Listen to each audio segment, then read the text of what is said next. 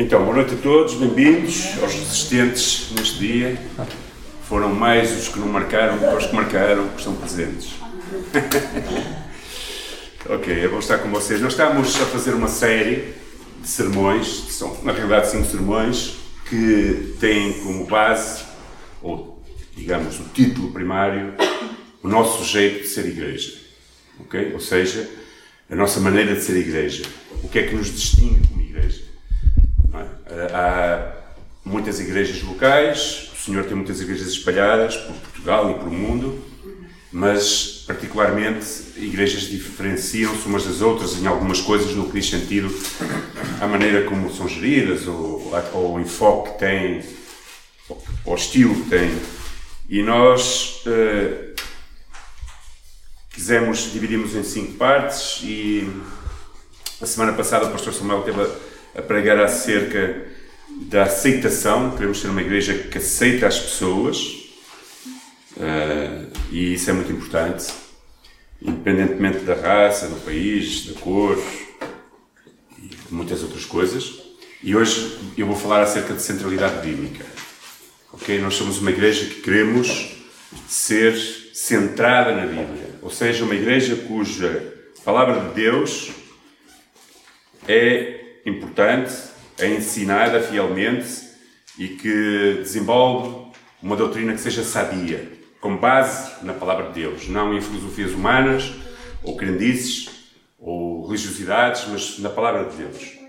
E antes de explicar este versículo, estes dois versículos que estão em cima, ou de falarmos sobre eles, eu gostava de dizer o que é a Palavra de Deus para nós.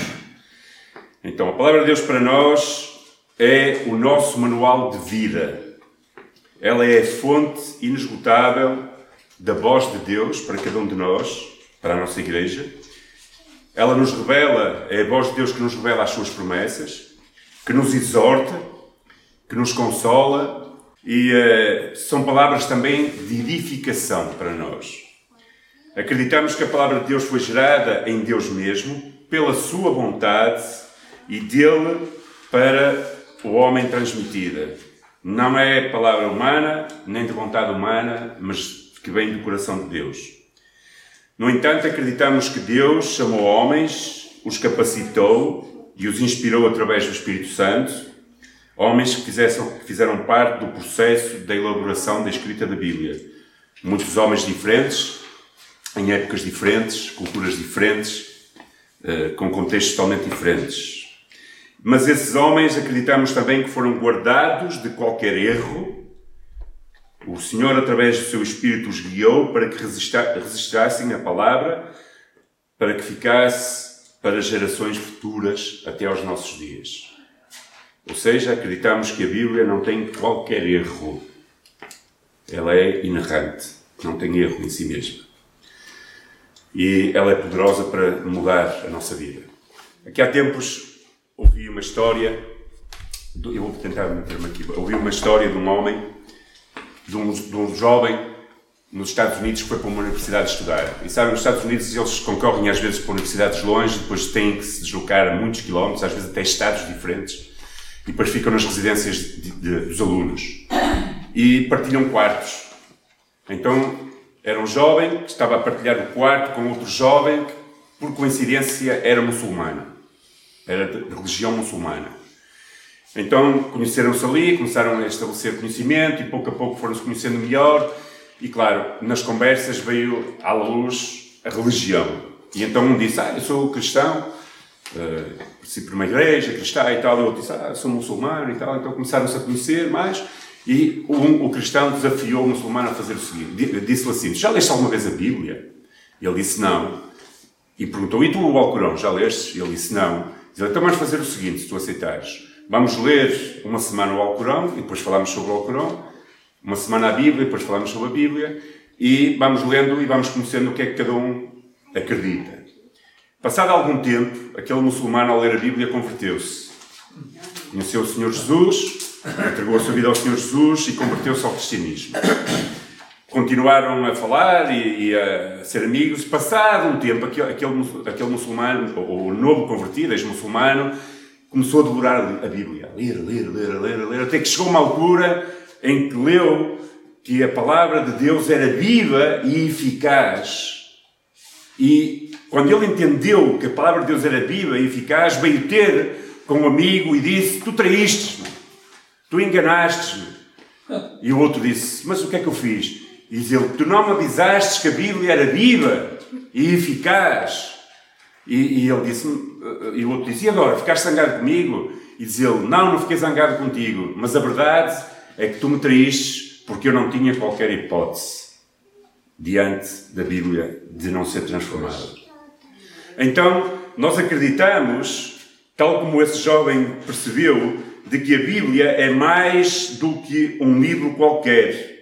Ela não é um livro apenas didático, que nos ensina, não é um livro como o Alcorão, não é um livro como as escrituras budistas, não é um livro como o dos mormons, nem é mesmo um livro como todos os que estão aqui de literatura cristã. A Bíblia é um livro que é inspirado por Deus e que é vivo e que transforma o nosso coração e a nossa vida através do poder do Espírito Santo que flui dessa palavra para nós. A palavra de Deus, ela é inspirada por Deus, é útil para o cristão e prepara-nos para o serviço. E é sobre isso que nós vamos falar hoje um bocadinho.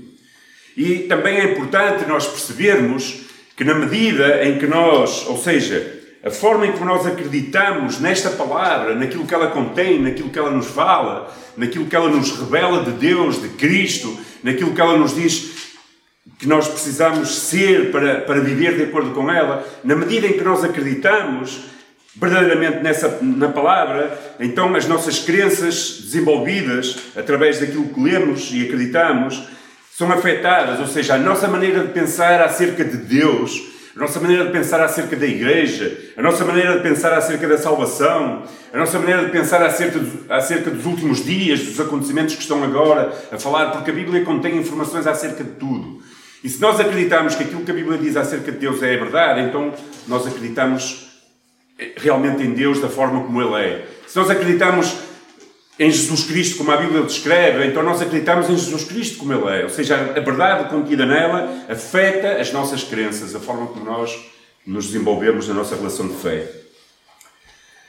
Acreditamos sobre a Bíblia, e eu acredito, e a nossa Igreja acredita, a liderança da Igreja, que a Bíblia é, sem exceção, a nossa crença, ou seja, aquilo que está contido nela, a nossa crença mais importante, porque dela flui tudo aquilo em que nós acreditamos, mesmo tudo no nosso contexto de vida.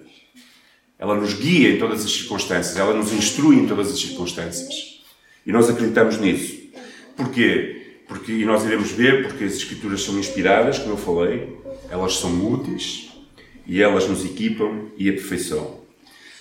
Falando acerca da importância da Palavra de Deus, o apóstolo Paulo escreveu uma carta a Timóteo, seu amado discípulo, e eu retirei estes dois versículos, segundo Timóteo capítulo três, dezasseis e dezassete, em que Paulo, instruindo Timóteo, diz estas palavras.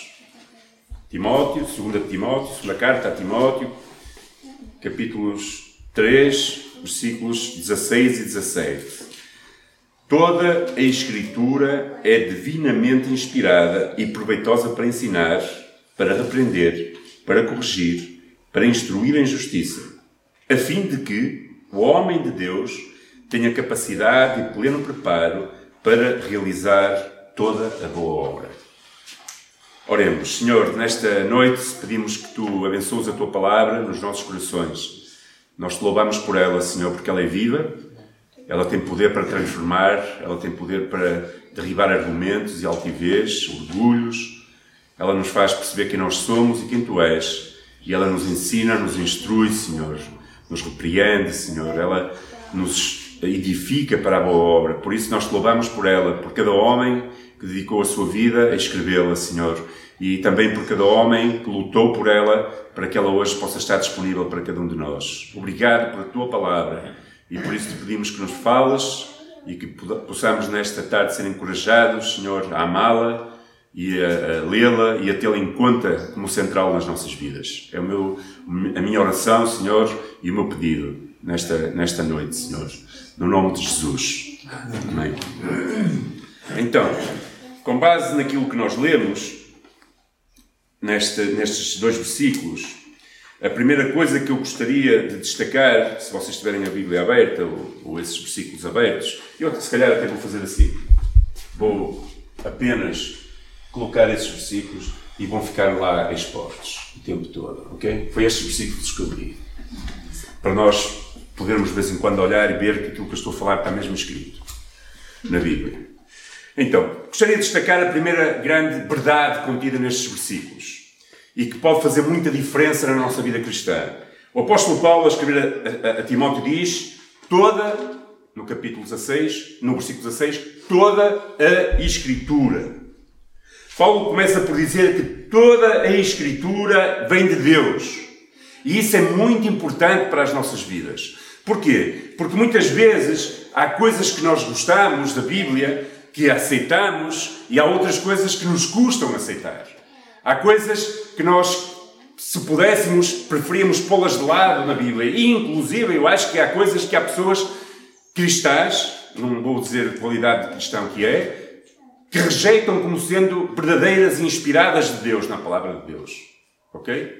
Há pessoas que acreditam que há coisas, histórias, que não são histórias reais, mas é histórias contadas ou ilustrativas de alguma coisa, e que não acreditam que isso é verdadeiramente inspirado por Deus para cada um de nós. Então, nós precisamos pensar que quando estamos a ler a Bíblia, quer gostamos do que estamos a ler ou não, ela foi inspirada por Deus para que homens a escrevessem. E claro, nesta altura, neste contexto, ainda não existia o Novo Testamento. Só o que estava escrito, Paulo estava-se a referir ao Antigo Testamento e talvez alguma carta ou outra que já tivesse a circular nas igrejas. Mas verdadeiramente ele está a olhar para o Antigo Testamento. Mas nós sabemos que depois cartas foram inspiradas também, homens foram inspirados, como Paulo, ou Pedro, ou Tiago, e depois juntaram-se isso tudo e, e, e fez aquilo que nós chamamos de Bíblia, não é? Que é um conjunto de livros, não é? E nós acreditamos que de Gênesis até Apocalipse, toda a Bíblia, toda a Escritura é inspirada por Deus, dada aos homens, para que... Uh, uh, fosse ensinado, e nós vamos falar acerca disso. Então, não apenas algumas partes. Eu lembro-me que quando as minhas filhas eram pequenas, tinham a capacidade de, num arroz de ervilhas, conseguir pôr de lado todas as ervilhas e comer só o resto. E nós fazemos isso com a Bíblia, infelizmente. Não é? Esta manhã, depois da mensagem, que foi a mesma, estava a falar com, com um amado irmão e ele disse-me assim, quando estavas a falar acerca disto, eu lembrei-me quantas vezes eu recebo, ele disse, eu recebo meditações, não é? No, no, no computador e faço as meditações, e quando a meditação é, tipo, temos que amar os nossos inimigos. Diz ele, até me custa fazer a meditação. Não é? Até me custa, mas a Bíblia diz que nós temos que amar os nossos inimigos. Será que isso não é inspirado? É inspirado, não é? Não é como aquela senhora que... que estava na igreja e que o pastor estava a falar que nós temos que amar os nossos inimigos e perguntou, quem é que aqui não tem inimigos? E uma senhora levanta o braço e toda a gente ficou a olhar. A senhora, a irmã não tem inimigos. Quantos anos tem? cento e sete anos. Todos a bater palco. Todos, ei, glória a Deus. Então não tem inimigos. E diz ela, não, já morreram todos. Não é assim. É, amar os inimigos, ou qualquer outra coisa que a Bíblia diga, precisa de ser experimentada e vivida e, e, e, e, e aceitada como uma verdade inspirada por Deus. Se a Bíblia realmente não tem tudo aquilo que nós precisamos, toda ela, tudo, todos os acontecimentos, ou seja, se nós, por exemplo, vou dar exemplo, há, há aí algumas tendências que dizem que o, o relato de Adão e Eva não é um relato real, mas é uma história ilustrativa que exemplifica como é que Deus criou o mundo e que realmente não aconteceu assim e tudo mais. Agora reparem uma coisa, se nós vamos por esse princípio de achar de que Jonas não teve na boca do peixe durante três dias e de achar que Adão e Eva é uma coisa fictícia, então nós também não podemos garantir que João três dezasseis, onde diz que Deus amou o mundo de tal maneira que deu o seu Filho para que todo aquele que nele crer não pereça, mas tenha a vida eterna, seja verdade. Porque o que é que nós vamos decidir o que é verdade e o que é mentira na Bíblia? Por isso é que toda a Escritura tem que ser aceita e nós, como Igreja, a aceitamos como verdadeira, como útil para as nossas vidas e acreditarmos que tudo o que ela contém é a verdade que nós precisamos para viver o cristianismo. Por isso, meus irmãos, a primeira grande coisa que eu gostava de destacar é esta verdade de que toda a Escritura é importante para as nossas vidas e não podemos só comer aquilo que queremos. A segunda grande realidade que eu gostava de destacar é que as Escrituras, como Paulo diz no capítulo, no versículo dezasseis, são inspiradas por Deus, todas elas. Ou seja, inspiradas em que sentido? Não inspiradas tipo como alguém que escreve um poema, ou como alguém que escreve uma canção, sentiu inspiração, olhou a natureza, a natureza inspirou, alguém que faz um quadro, alguém que faz alguma coisa do género. Não é esse tipo de inspiração. É um tipo de inspiração que vem de Deus, que na realidade, esta palavra que está aqui no grego, no original, significa soprada, soprado por Deus, que é a única ocorrência desta palavra em toda a Bíblia, aqui, que significa que ela é de divina origem. É um sopro divino no coração do homem, na mente do homem, para ele escrever aquilo que escreveu. Então nós acreditamos que este sopro de Deus, veio de Deus diretamente para o homem, foi o que o inspirou a escrever a Bíblia. Não foi tipo um dia, ele na sua relação com Deus, lembrou-se de começar a escrever coisas bonitas de Deus. Não, não, ela é, veio mesmo um sopro, um sopro divino. A palavra theopneustos, um sopro divino, literalmente, um vento de Deus, palavras para o coração do homem. E nós acreditamos que, ela, que essa inspiração é, é uma, uma, uma, tem uma inerência especial no coração do homem. Podíamos dizer que a Bíblia é um livro útil, poderíamos dizer que a Bíblia é um livro com histórias, com poesias, com narrativas, mas se ela não fosse um sopro de Deus para o homem, então ela não seria nem viva, verdadeiramente, nem poderíamos dizer que tinha vindo de origem divina. Então, a Bíblia é muito mais do que um livro apenas, com histórias belas e outras não tão... Algumas até parecem ser horríveis, não é? Parece, ficámos chocados com guerras e coisas que aconteciam. No entanto, são relatos dos acontecimentos, de tudo o que acontecia naquela altura. Nós acreditamos que a Bíblia é inspirada, então, e significa que para nós ela tem poder, ela é uma fonte divina e ela é útil para o povo. O versículo que aquele jovem encontrou e que depois foi falar com o outro a dizer que não tinha qualquer hipótese, está em Hebreus capítulo quatro, versículo doze, que diz: porque a palavra de Deus é viva e eficaz. Ela é mais cortante que qualquer espada de dois gumes. Penetra até ao ponto de dividir a alma e o espírito, juntas e medulas, e é capaz de perceber os pensamentos e as intenções do coração. Esta é a palavra de Deus. Capaz de penetrar dentro de nós, capaz de transformar o mais vil pecador numa pessoa santa, capaz de, trans- de transformar aquilo que não é para aquilo que é, capaz de mudar vidas, capaz de trazer alegria, capaz de ser fonte de vida eterna para cada um de nós, porque através dela, em nós, ela nos leva até ao conhecimento de Jesus Cristo. Quando eu, em mil novecentos e noventa e um, comecei a ler a Bíblia, tudo mudou. Tudo começou a mudar. Eu deixei de ser a mesma pessoa. Deixei de acreditar nas coisas que acreditava, ou seja, não acreditava que Deus existia. Era incrédulo ou agnóstico, porque não se podia provar a existência de Deus. Mas a Bíblia, quando eu comecei a ler a Bíblia e a perceber que Deus me amava, a perceber tudo o que era Deus, a, a compreender o Espírito Santo e a cada vez mais trazendo-me revelação e revelação e revelação, até que eu me rendi a Jesus Cristo de uma forma em que não poderia mais ser a mesma pessoa. Por isso a Bíblia foi inspirada, ou seja, homens foram inspirados pelo sopro de Deus para escrever a sua palavra, e ela é um livro completamente diferente de qualquer outro. Segunda verdade, ou, ou terceira verdade, todas as Escrituras são úteis. Não é? A palavra diz que elas são úteis. Não são só inspiradas, mas são úteis. Para quê? Primeiro ponto, são úteis, diz aí, para ensinar. Ok? Vou começar por ensinar. Esta é uma das, das, das, talvez, que eu gostaria de destacar de suma importância para cada um de nós. um dos aspectos mais fundamentais da Bíblia é que ela é capaz de nos ensinar. Ela foi escrita para a nossa instrução. Paulo diz aos Romanos, no capítulo quinze, versículo quatro, que a palavra foi escrita para a nossa instrução. E instruir-nos em quê? Ensinar-nos em quê? Ensinar-nos a viver de forma piedosa, de forma que agrada a Deus. Ela nos ensina e nos revela princípios divinos, fontes de doutrina capazes de influenciar a nossa vida em cada decisão que nós temos que tomar. Como é que nós podemos agir diante de desafios no dia-a-dia?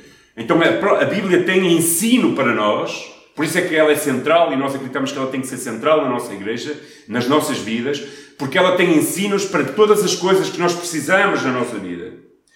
Nós acreditamos quem Deus é, nós acreditamos quem nós somos, nós acreditamos a forma como o mundo é, de acordo com aquilo que a Palavra de Deus nos revela. O mundo talvez diga assim, vou só dar um exemplo, e quem está no grado em Cristo conhece isto. O mundo talvez diga assim, tu não tens muitas capacidades, nem muito dinheiro, tu não tens valor, tu não me prestas.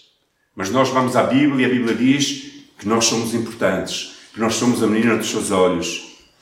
A Bíblia, se calhar diz assim, ah, ninguém gosta de ti. Nós vamos à Bíblia e vemos que Jesus Cristo morreu por amor de nós. A Bíblia tem instruções para tudo. Ela nos revela quem Deus é, quem nós somos, como é que o mundo é, como é que nós nos devemos comportar. Infelizmente, há pessoas que não querem acreditar em tudo o que a Bíblia diz, não se deixam ensinar e preferem dar valor a fábulas e a coisas que instruem as suas vidas, porque nós estamos sempre a receber informações. E às vezes até a informação mais perigosa para nos desviar dessa doutrina é aquilo que se parece muito à doutrina. Há coisas que nós lemos às vezes na, na, na, em, na internet, em livros, que parece que vem de Deus, mas realmente não vem de Deus. E às vezes pequenos desvios no ensino fazem um bocadinho aqui, vai fazer um grande desvio daqui por cinco, seis, sete anos ou assim. Por isso, é importante nós aprendermos da Bíblia para podermos tomar decisões e para podermos separar e perceber verdadeiramente aquilo que é a verdade. Ela nos revela tudo o que nós precisamos de saber. Paulo enfatiza que a fonte de ensino mais sábio que existe vem das Escrituras. Portanto, este é um uso primordial das Escrituras e fundamental para o nosso crescimento como cristãos. Aprender dela para podermos viver depois. Segundo aspecto que ele diz também, que eu quero destacar, é que ela é útil para repreender. Ok? Escrituras são úteis para repreender. Esta repreensão, podemos dizer que, para ser melhor definida, é uma chamada de atenção para as nossas vidas. Ou seja, quando nós estamos a ler as Escrituras, as, as Escrituras revelam aquilo que está, expõem aquilo que está mal em nós, ou aquilo que está mal em nós, aquilo que é preciso mudar em nós. Então, esta, esta, esta verdade das, das Escrituras reveladas ao nosso coração, ela nos vai trazer o discernimento para percebermos aquilo que precisa de ser mudado. Ela nos repreende pessoalmente e ela também nos alerta e traz repreensão coletivamente. Ou seja, o que eu quero dizer com isto? Ela tem dois, dois aspectos. Por exemplo, a Palavra de Deus nos dá o conhecimento quando nós aprendemos dela, a perceber quando heresias podem ser ensinadas. Ou seja, se nós lemos a Palavra, aprendemos dela, nós percebemos quando alguém nos está a tentar ensinar alguma coisa que não está de acordo com a Bíblia. E ela nos alerta e nos, nos faz perceber para que nós possamos repreender esse ensino. Mas, ao mesmo tempo, ela também, interiormente, quando nós a lemos, ela nos repreende no sentido de nos santificar, de nos mostrar o que está mal em nós e que precisa ser transformado. A certa altura, Jesus está a orar pelos seus discípulos, em João capítulo dezassete, versículo dezassete, e pede ao Pai desta forma: Pai, santifica-os na Tua verdade, Tua palavra é a verdade. Ou seja, Ele está a dizer, revela, separa-os, porque santificar é separar, através da verdade da Tua Palavra, para que eles possam experimentar aquilo que é verdade, para que eles possam verdadeiramente ser santificados através dela. E quando nós lemos a Bíblia e ela nos repreende, nós percebemos que não podemos mais ser as mesmas pessoas, porque ela nos, nos, nos, nos incomoda dentro do coração, não é? E, na realidade, se nós formos honestos, ninguém gosta de ser repreendido, verdade? Quem é que gosta de ser repreendido aqui?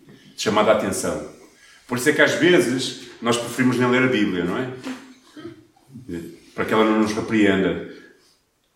Ou então, eu como pastor tenho esta experiência, pessoas que fazem más escolhas na vida e que estão a viver em desacordo com a Palavra de Deus, normalmente são pessoas que não conseguem continuar muito tempo expostos à Palavra de Deus. Porque a Palavra de Deus começa a incomodá-las. Normalmente elas vêm ao culto e, e a palavra que é pregada começa a incomodar, e incomodar, e incomodar, ao ponto de... A pessoa só tem dois caminhos a seguir e tem que escolher um. Ou seja, a pessoa tem duas hipóteses, dois caminhos, e só pode escolher um. Ou se afasta da igreja para não ouvir mais e não se sentir condenada, ou então muda de vida e se põe de acordo com aquilo que Deus está a falar ao seu coração. Porque, porque é difícil estar exposto à verdade de Deus, que é cortante, que é penetrante, e conseguir viver de uma forma como se nada fosse. Então, repreender é uma das funções da Palavra de Deus. E a Palavra diz em, em Provérbios capítulo quinze, trinta e dois, que se nós ignorarmos a repreensão, somos tolos. Mas se ouvirmos a repreensão, iremos obter entendimento e seremos transformados. Amém? Terceira coisa, dentro daquilo que é útil, corrigir. Paulo diz que ela é útil para correção. Então as Escrituras não apenas repreendem nosso comportamento, não apenas nos ensina, mas também nos aponta o caminho para uma vida piedosa por meio da correção. Ou seja, o que eu quero dizer? Quero dizer que ela nos ensina a verdade, ela nos repreende quando nós estamos mal, mas não nos deixa abandonados. No sentido que não é apenas dar, dizer, tu estás mal. É dizer, isto está mal na tua vida, mas há aqui um caminho para que seja melhor.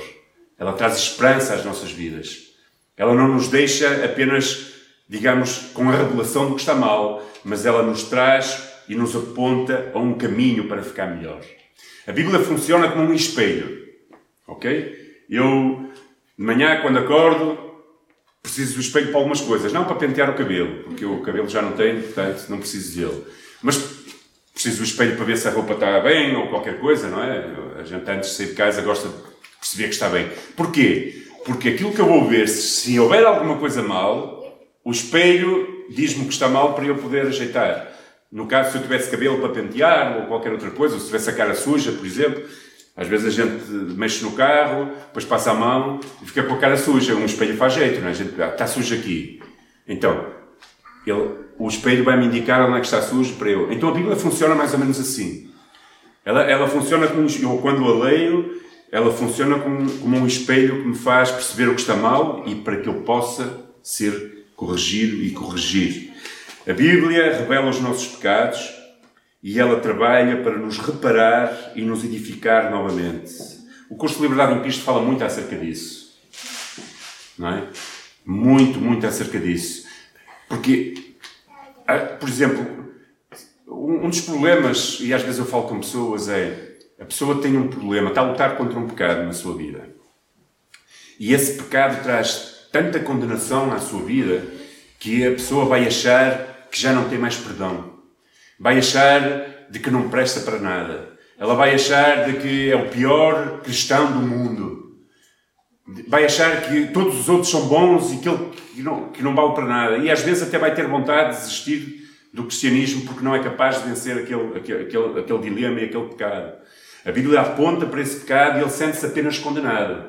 Mas a Bíblia diz também que para aqueles que estão em pecado há a oportunidade de confessar o pecado e a injustiça e ser purificado de todo o pecado e toda a injustiça. A Bíblia diz também de que se tu estás em pecado há a solução para o teu pecado no amor de Deus. A Bíblia diz também que apesar de tu poderes estar em pecado e lutar contra um problema qualquer, Deus te continua a amar. Ele não ama o teu pecado. Eu sei, há, há correntes doutrinárias que dizem que Deus odeia os pecadores. Ok? Mas eu não acredito nisso. Eu, eu, eu acredito que Deus ama até o pecador. Não ama é o pecado. mas ama até o pecador, porque senão nenhum de nós tinha recebido o amor do Pai. Por isso, a Bíblia não só nos revela o que está mal, mas ela nos aponta o caminho de correção para podermos viver livres. Cada um de nós deve experimentar e examinar as Escrituras e, a partir das mesmas, ser corrigido quando estamos errados e perceber qual é o caminho para podermos viver de acordo com elas. E por último, quarto, educar na justiça. Ok? Ela é útil também para educar e treinar-nos na justiça. Ou seja, a Bíblia, e na Bíblia encontramos todas as ferramentas, todas as instruções que precisamos para ser treinados e ensinados para adquirir habilidades ou comportamentos para servir o nosso Deus. Ou seja, a ideia é que as Escrituras, por suas funções de ensino, repreensão e correção, treinam-nos para que possamos viver de uma maneira justa depois. Quando nós vemos homens de Deus que são exemplo para nós e dizemos: ah, eu gostava de ser como este homem, eu gostava de ser como o Spurgeon, que era um pregador, ou como o Moody, eu gostava de ser como Paulo, eu gostava de ser como Pedro, eu gostava de ser como um herói da fé. Essas pessoas aprendiam como viver através das Escrituras. Essas pessoas aprendiam como, como, como viver através daquilo que lhes era revelado. E isso produzia um comportamento na sua vida. Na sua vida, não só de relacionamento com Deus, mas na sua vida prática. As suas vidas falavam mais que, do que as suas palavras. O que é que eu quero dizer com isto? Quando nós aprendemos da Bíblia, interiorizamos as suas verdades, somos santificados pela Palavra e vivemos aquilo que ela nos ensina, nos prepara para a boa obra. Não só o serviço dentro da Igreja, mas para cada dia que nós estamos a viver, ser luz no meio de um mundo de trevas. Esta manhã dizia, uma das coisas mais fascinantes que me aconteceram o ano passado, quando eu estive no sabático, eu fui a Santo Tomé e Príncipe. E estive com o Flavinho, e com a Marcela e com a Bia. E eles não têm uma igreja. Não foram para fundar uma igreja. Eles foram para servir o povo, lá em Santo Tomé e Príncipe, com as suas vidas, os seus talentos e os seus dons. Mas é muito interessante perceber como as vidas deles criam impacto nas pessoas que estão à sua volta. Por exemplo que eles são da forma de viver. Porquê? Porque eles estão preparados. Porque a Palavra os preparou, porque a Palavra os santificou. Então eles estão preparados para a boa obra. E eles estão preparados para dar um testemunho de luz às pessoas que estão à sua volta. E eles não precisam sequer de falar. Eles não precisam de abrir a boca. A forma como eles se comportam, as opções que tomam, o estilo de vida que têm, a forma como eles se comportam nas decisões que têm que tomar, na empresa que têm, o impacto que eles estão a criar na vida de jovens que estão a trabalhar com eles, no testemunho pessoal de cada dia, eles quase nem precisam de falar, ainda que eu tenha certeza que eles falam de Jesus também. Porquê? Porque eles foram preparados pela Palavra de Deus, eles sabem como devem agir num mundo que jaz em trevas. Então, você, tu e eu, quando vives de acordo com a Palavra, és edificado por ela, então tu és aperfeiçoado e equipado para criar impacto no mundo. E esse é o último ponto que fala o versículo dezassete. Diz que somos equipados para toda a boa obra, para que o homem de Deus seja perfeito e perfeitamente habilitado, equipado, para toda a boa obra. Então, o propósito que Paulo tinha em instruir Timóteo, que lutava contra heresias graves naquela igreja onde ele estava, era que Timóteo pudesse estar preparado e ter uma maturidade espiritual suficiente para poder viver aquilo que acreditava e ter a Palavra de Deus como central nos seus ensinos e na sua vida.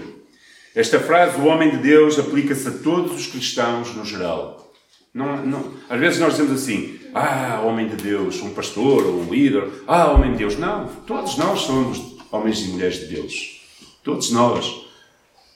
Todos nós somos homens de Deus. Ah, que grande homem de Deus. Todos nós somos iguais para Deus. Aliás, eu acho que não há grandes homens de Deus. Há homens pequenos com um grande Deus. Na medida em que eles se rendem a Deus, talvez possam ser mais usados.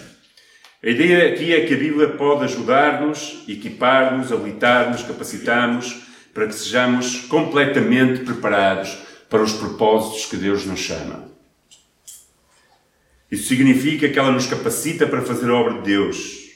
Na Bíblia, temos tudo o que precisamos para vivermos de acordo com os propósitos de Deus para a nossa vida.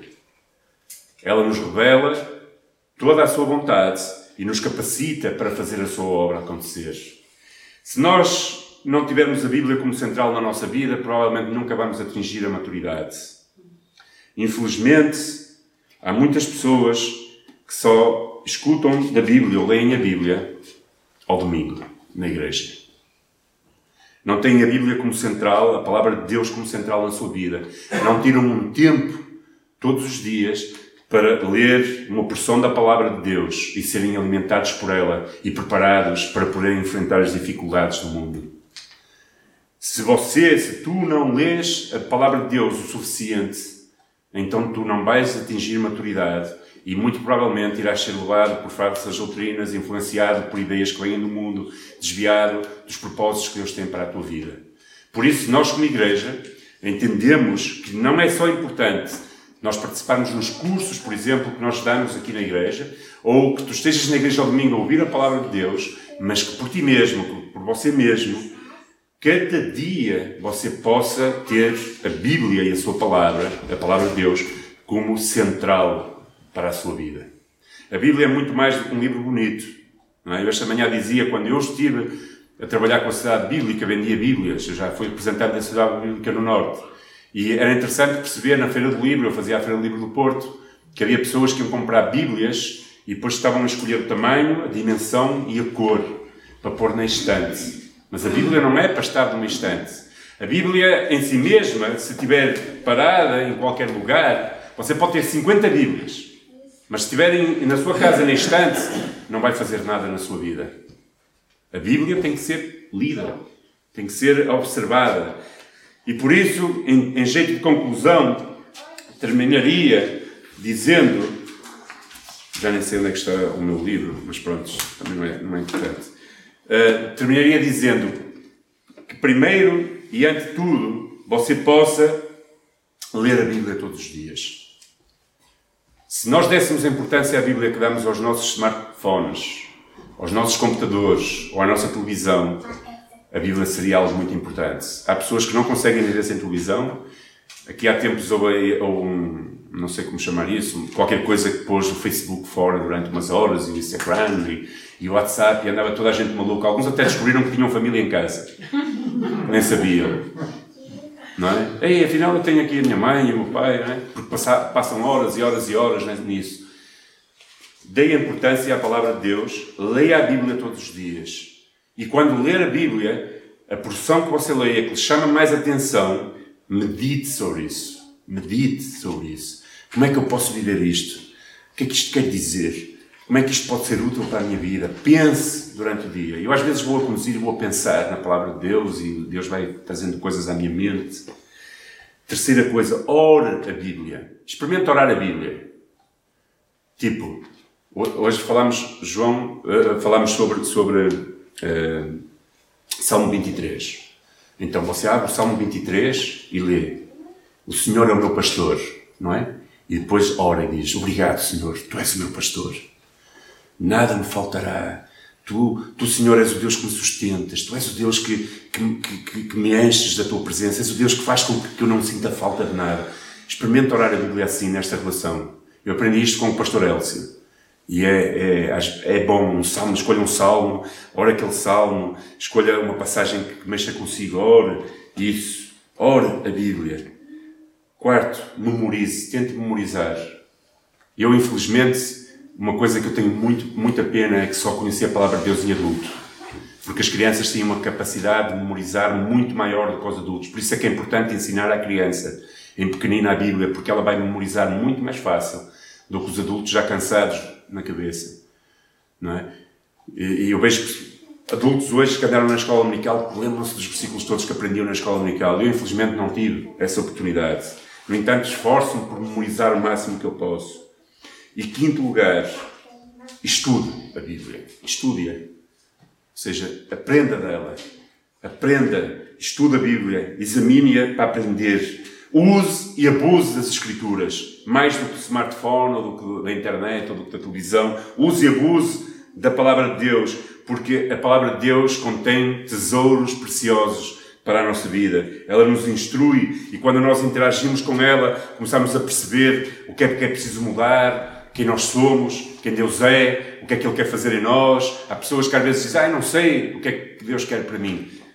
Sabe, procure na Palavra de Deus, ora ao Senhor e o Senhor vai regular, com certeza.